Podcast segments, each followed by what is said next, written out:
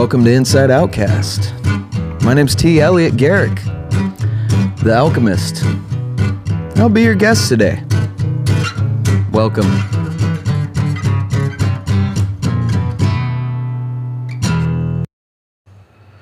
Hey guys, you're here with the Thomas the Alchemist and uh, my new friend uh, Laz. Uh, you're listening to the Inside Outcast, and we're live and direct coming at you. I think um, right about now. So Yeah. hey Laz, how's it Hi going? there. How you doing? I'm doing okay. Nice. Actually, I'm doing quite swell at the moment. Indeed. Yeah, nice little pre-sesh, sesh, and Mm-hmm. Mm-hmm. I just now I'm wondering if the people in the restaurant next door can smell what we're smoking. Of course they can, but they're also smelling all the epic baked brunch goodness that they got popping over there and the mimosas and Ooh, Bloody Marys and stuff. Ah, my favorite daytime drink. Dude, honestly, I I uh I've been I like tequila lately a little bit. I've been like as far as liquor goes, I'm kind of on that tip cuz it's more of like a more stimulating Mm. kind of uh liquor and uh I've enjoying a bloody maria a couple Ah, times. Okay. It's like bloody mary with tequila though. Yeah, yeah, yeah. I do love a Bloody Mary. Tequila and I don't get along too well. Is yeah. It is what it is. It is what it is. I do like the flavor, but uh, it doesn't like me. Excuse me. Yeah, that was a good one. Yeah. I Tend to do that. I think I smoke way too much tobacco and uh I'm a chronic cougher. When I Mm. smoke when I smoke any cannabis, anything. And uh I'm a low temp dabber too, but I still die, you know, even solventless. I still cough a lot. Quite a bit. Oh. I used to smoke a lot more tobacco than I do now. Yeah.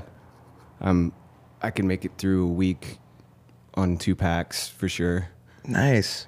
You know, but That's that's that's pretty good. Yeah. I was trying to do the rolly thing for a little bit, and then I switched to uh, back to boxes. It's just more convenient. You Yeah. know, like I'm out working on the farm all the time, and I want to like take the time to roll, which is probably better that I do because the intention behind it and everything is like more. yeah. And it makes me think about it a lot. More. I, I I rolled my cigarettes for many years, um, until I was working in a kitchen all by myself, and I only had like a short amount of time to take a cigarette break, and so I didn't want to waste that time having to roll, so I just switched back to American Spirits. yeah, I love the spirits. And and rolling tobacco got way more expensive too.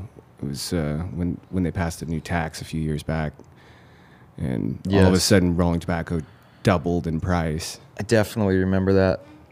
Uh, we used to, you used to be able to get the bags of Bugler for like two dollars a pack. Yeah, That was great. yeah. I was Bali Shag, Bali Yeah. Red. Oh, nice. I even I had a friend here in town, in Portland that uh, that was a manager at a tobacco store, and I would go Mhm. get the cans on discount. yeah. Yeah, Awesome. two for twenty bucks. so, man, uh, I think that that uh, I want you to interview me again. Maybe ask me some questions, All right. if That that's sounds- okay with you. Yeah, it's okay with me. Okay, cool. I think that's why we're here. Yeah, I mean that's the intention. Yeah, Absolutely. Pick brains.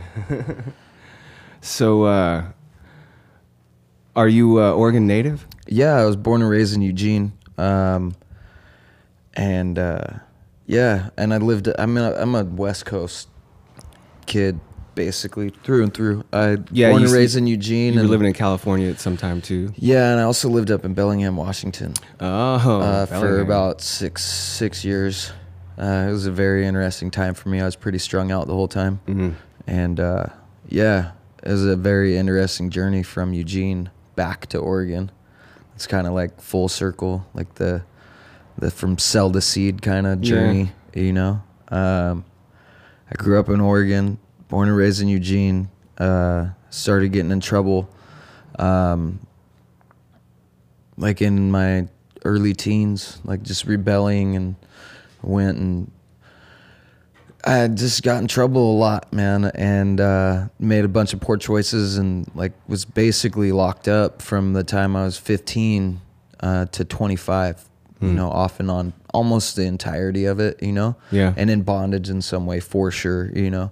Uh, and uh, a lot of drugs, a lot of jail, uh, a lot of incarceration, but also at that time a lot of like learning and understanding and knowledge, you know, that I gained. But That's good. um, I uh, so like very early as a teenager, I was like removed from Eugene. I was like incarcerated in these pseudo worlds, like all over the state of Oregon. You Yeah. know, uh, for extended periods of time. Like first time it was 14 months. You know, then I was out for two months, and then the next time I went back for another 10 months. You know, um, and then I was out for two months, and then I was back for a year. You know, and then. Um, I was out for six months, and then I went to re- real prison. And then when I went to real prison in Oregon, I uh, when I paroled from that, I paroled to Washington State, up in Bellingham, uh, with my my dad and my grandparents, and uh, I was an adult. I was like my early twenties, like twenty two or something, and uh, so I lived in Bellingham, and then that's really when like my drug career really started like getting strung out on heroin and like all the crazy shit that came along with that and it's i did pretty that easy to do in Bellingham. yeah there's not much else to do but drugs and there's a lot of Yeah. drugs Yeah. um, and uh, so then that turned into um, i found aa and like this job telemarketing and then i had like a, a relapse and uh, my boss was like what about going to california and so he sent me to this treatment center down in california and uh, i mean shout out to woodglen recovery junction because that place is amazing and the people that run it are awesome um, I went down there and continued to work for the same company that I was working for in uh, Bellingham, telemarketing. And I was completely sober for like two years. And I did the AA cult mentality thing. And for certain people, it's great. It works. Um, it definitely gave me a lot of things that I needed Yeah. um, but it's just not my path anymore, you know. Uh, but that uh, like led me on a path of like growth and uh, helping others and things like that. And then I came back to Oregon in 2015. Um, was growing. I was like the warehouse shop bitch basically, and uh, I lived in the warehouse, the genetics research, and we had a lot of fucking plants and a lot of shit going on. And um, I mean, at the time, it seemed like a lot to me. Yeah. It was amazing, and I was blessed with the opportunity to learn everything that I did, and and uh, uh, it was a very, very deep, profound learning experience for me because um, I had another like relapse, and I thought that I was done. Well, like at, at this point, I'd been smoking cannabis and all these things, and uh, like smoking weed and drinking occasionally, and um, totally fine. And then I went through some like life shit uh, with my boss and all these crazy outside stressors, and I started getting high again, and then but on a on speed, which was like something that I never was like super into because I was medicated my whole childhood, you know, for ADHD, and so um, like it never really was my thing, and then it became my thing, and it was like really strange because I immediately started doing way too much and going into like these crazy psychoses, Yeah. dude, and like at the same time hiding it from my brother and our boss and like everybody and nobody kind of really knew what was going on they just thought i was kind of losing my shit you know Yeah.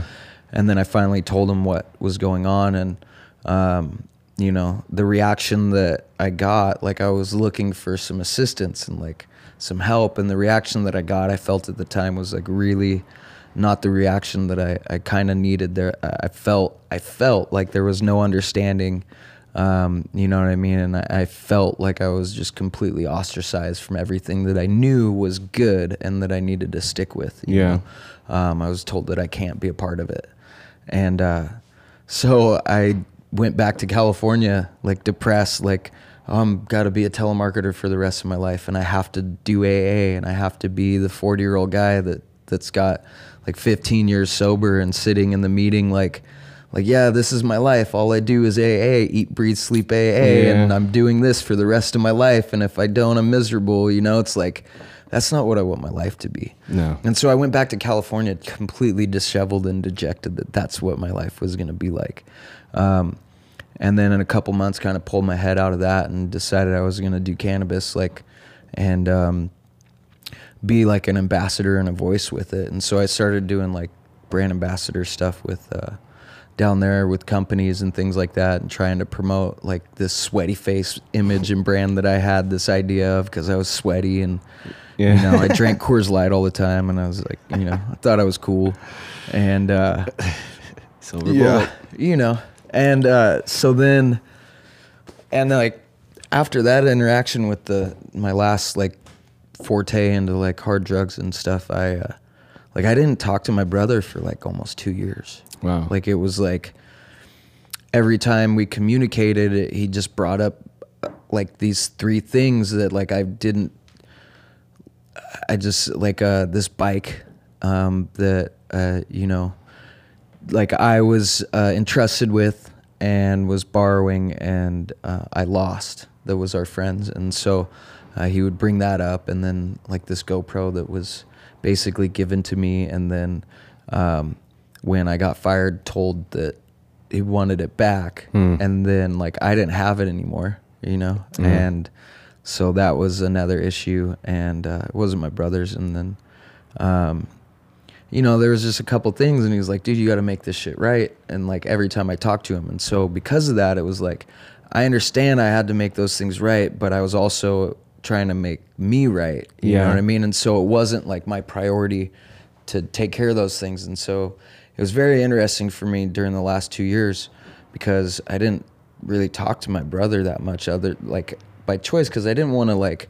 You didn't want to hear it. I didn't want to hear it because that's all he would mention. He was like, "Yeah, I love you, but you got to do these things, man." He's like, "I want you to be able to meet my new fiance. I want you to be able to do these things, but can't until this situation changes." And then um, another turn of events, him and um, our old boss had a had a separation as well, and so um, that kind of changed. And uh, there was a lot of understanding and growth, I believe, and and uh, on my brother's end during that process, and over the year after that, um, and that led him to. Um, you know, kind of reach out to me, you know, when they started the hemp thing, and he's like, "Dude, I, I kind of need your help, and I think that you Oh. might be the perfect person to come up here and help me." And uh, it was very interesting. It was like on my birthday this this, Wow. this year, and I was like, I was in California, and I was just completely miserable at my job, and I'm like, oh man. I'm like, okay, I'll come visit for a week, and that's what it was supposed to be. And I turned that week into like a month and a half of me being there, or a few weeks, and and was working. And then then like the plan was to come back to California, and then like in a month come back and move uh, up to Oregon. So I moved back, and I've been here since. And I got my own spot like three miles from the farm, and Right on. um, but yeah, I'm born and raised in Oregon. To answer your question, hey.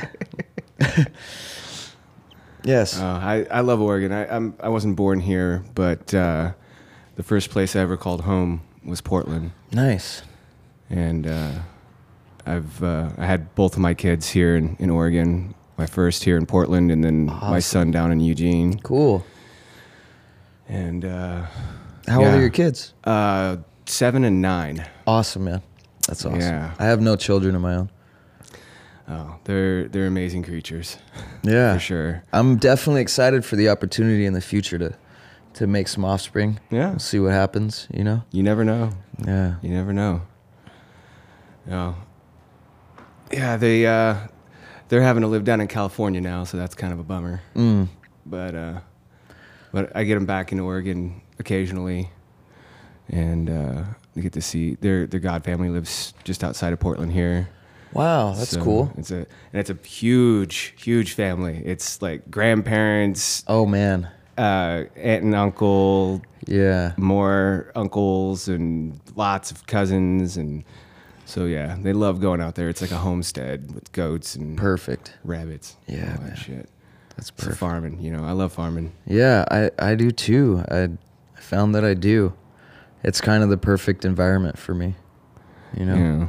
yeah uh, my mind gets to, to race and wander and i get to tackle all kinds of different projects all the time you know that's like i like figuring it out and Yeah. doing things efficiently and making things look nice and so i'm out yeah, I love farming. Yeah, I love it. absolutely. And and what you're farming with, you get to you get to do so many different things with it. yeah, You know, you get to you get to be out there working with your hands as well definitely. as you, you know talking about extracts and stuff. hmm There's so many different different ways of, of yeah. It's just it's just great all the way around. And then like uh, one of the coolest things that that I've a blessing that I didn't realize I would be able to have uh, on the farm is the opportunity to like really like actually work with my brothers again and and work Yeah. with Emily and also like uh, getting to know like we have a few young people that come and they're working on the farm uh, from time to time and they're like fresh high school graduates or going into college and like and they're like friends uh, children and Mhm. things like that and it's it's interesting because like I get to talk to these people and I get to develop these relationships and then like I get to see their growth and their change in their life and like um, I get to see how uh, my my energy and our energy like impacts them and the plant's energy, you know, and Yeah. like being outside. It's it's I mean, it's one thing to be in an indoor grow that's like even like a hundred lighter or something like that, you know, and you're around all this ganja and it's Mhm. all artificial lighting and all this shit. But it's it's a huge difference to be in a field of like 2,700 plants that are like giant, taller than you are, growing Yeah. out of the ground, not Yeah. in beds. You know what I Yeah. mean? Like all just Well, and it just I, it's it's interesting how you you know your take on it and and the relationship that you get to have with your uh, with your employees and, Mhm. and stuff. Uh, it's so much different than than when we were younger and starting off in the scene. You know, like it Mhm. was it was black market gritty. Yeah, imagine. greasy, greasy stuff going on and. And, Yeah. and you're working your, your ass off for mhm. God knows how many days straight with barely any sleep. Yep. You know, shotgun it in the tent and shit. Yeah, exactly. You Yeah, know, man. and yes, I, I think it's really, really awesome that uh, that people are that are running good operations Mhm. now are are actually being good role models Yeah. for for the younger crowd. It's really cool. I, think that that's like a, a huge opportunity um, that we have, especially with uh, the the farm bill and the legalization of hemp. You know, um, specifically because it gives people an opportunity to be educated about the plant. Absolutely, You know, yeah. and so um, when people come out to the farm or even like on a farm tour, like prospective buyers or things like that, we can kind of like in our own way like impress the importance and all the knowledge and the energy that this can bring. And um, like that's another interesting thing uh, with the buyers too is that um, the energy that's created on the farm and, and our product like like everybody that comes there is like whoa dude this is like special. What you have here is special. And um, you know our retort is like the plant special. And so if all the intention if the intention The you know, intention. all that intention there chutney. so I'm getting my my Southern Oregon backwoods drawl going, you know. so if all that intentionary, if it's all there, um, you know, and all those elements come into play, and you're working with that plant, like, um, I don't know.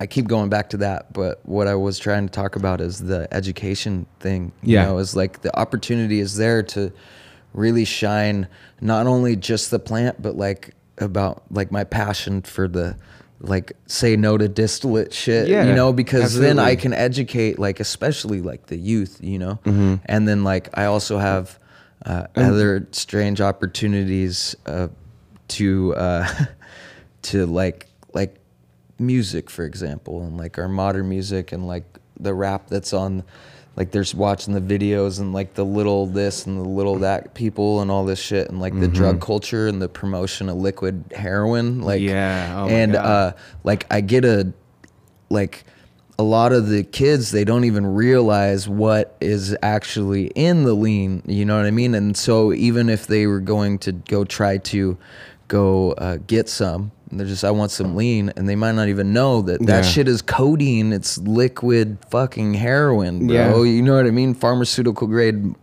it's morphine basically And- Yeah. and uh so I get to educate on those kind of points too that I'm really passionate about. Like, dude, you realize like just by listening to this and saying like, "Oh, this sounds cool," like you're promoting heroin. Yeah. Like, and that's not cool. You know what I mean? Like, like I Yeah, I dig Nirvana and Kurt Cobain. You know what I mean? But I don't. You know, like I don't. I don't know. It's yeah, well, different. you yeah, know? it, it's it. I remember my last. Uh, he wasn't singing about shooting heroin like actively. you know what I mean? No, well, he- Not least- directly. Not directly in, in not poetry. like they're doing in in like Yeah, well, uh, no, like, well, so- top so- forty rap culture. and shit, exactly. you know? It. I was the last time I worked on a on a farm in NorCal. Um, Was when I got exposed to uh, to Rich Gang. yeah, You know, and all those guys. Oh, yeah. and and they all come from crack. dude. There's so and they many. Mm-hmm. rap hard about crack, and they rap hard about Yeah. being gangsters, and it's, It's, like insane, dude. you know Yeah. and and and like every day at 7.30 they would put this this track on 7.30 from the rich gang tour ep or whatever and and uh, and then they would go into the rest of the album so i'm listening to this every single day and i'm like this is what these kids are listening to Well, they're now. listening to shit about getting stacks and getting fucking. And the crazy part w- is, is it's even gone to another level because with legalization and like Prop 64 and and the way that the curve of cannabis is going. I'm not saying this is a as a, like a negative thing towards legalizing cannabis at all, but what it is allowed for is rappers to now flex like they're moving all these packs of fucking ganja and they're being sponsored by ganja companies but they're partying on lean and coke and talking about all the coke and the lean that they're doing but they're talking about all the money that they're getting from fucking the weed you know what i mean? So it's like it's like a it's a weird shift. It's like uh like when legalization started happening the black market uh kind of like crew that had a bunch of money in their pockets that would go to the bars the stoner crew like the happy hippies like Yeah. that were out and about turned in like they're kind of gone because they're those That was- pockets aren't swollen and they're doing other things to get their money. And now what's happening is you have a totally different element an undercurrent a black market going uh, into our our bar cultures and things like that. It's going back to cocaine and fucking pills you Yeah. know what i mean? And um, you know i think that we owe it to Gaia, right, and spirit to uh, to bring a renaissance back to hallucinogenics and psychedelics and make that the new black market again. You know what I mean? Because that's on the next curve of legalization. I'm with you on that. and I'm totally into that. Yeah, so I, I am as well. you know. It's it's so much healthier for body and mind. absolutely. You know, so and and there's so many more benefits, just like with marijuana, than that we're finding out from Yeah. from a lot of natural hallucinogens and stuff. hundred percent, dude. There's a lot of there's a lot of interesting things, and that's probably uh, a topic for another discussion. Yeah. uh, I, I've been doing quite a bit of research myself. Um, I wanted to ask you though, because when we met, uh, you mentioned that you had lived in California for like uh, the last six months or something in NorCal and Emerald Uh, Triangle. no, or- it was it was in uh, Central California, Okay. in, in the valley and in, in the, the foothills. wow. So were you there after the fire, Uh, the Camp Fire? I was there stuff? during it. And were you in that area? No, I was I was below that, but I had some friends that were in that, and they Yeah. they lost a lot. Okay, They so lost their you were, like, home, they lost their, their shop and everything.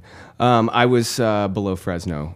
No. They lost their home and their shop. Yeah, he uh, he rebuilt uh, cars and he had a mechanic shop and he rebuilt classic cars and worked on modern cars and they lo- they lost all the cars burned and So my uh, the you mentioned the cars. He had classic cars. Have you seen that? There was this artist that did during all the forest fires. Not this last year, the year before. He went around and he collected molten, like cars that melted, Mm. and he took like because they melt and they lay on the ground like Yeah. pools of water. Yeah. and he would take those pieces and he made art pieces out of all the. I haven't seen that yet. and so I was wondering though. if like your your buddies that lost their spot were able to salvage if they if they allowed them to go back and salvage because there's some like it makes amazing it's like it looks like mercury yeah, like it's oh, like it looks like it fl- it's flow it's like lava yeah. it's so awesome looking and I I don't know I just wondered if you'd ever seen I'll, that I'll, or I'll have to inquire. Yes, I can't. We'll look him up a little later. Yeah. yeah. Um, so south Fresno. Yeah, I, I'm very familiar with California because I done telemarketing for the last seven years for a contracting company, and so we marketed like all of California. Um, recently branched to Arizona, uh, but yeah, so I'm familiar with most most areas.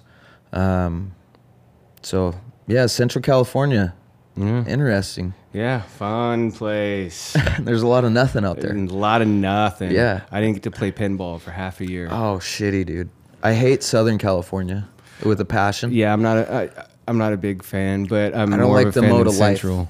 I don't like the people that wake up Oh, and they I'm all so they do is back. work. There, there are know? girls here in Oregon that don't have blonde hair. It's Oh, yes. Well, welcome was back. like everywhere I was looking was Yeah. blonde hair, blonde hair, blonde hair. Welcome back, Nothing against man. blondes. It's Nothing. just it was Yeah. just a sea of blonde. yeah, Now I have some diversity in hair color. absolutely.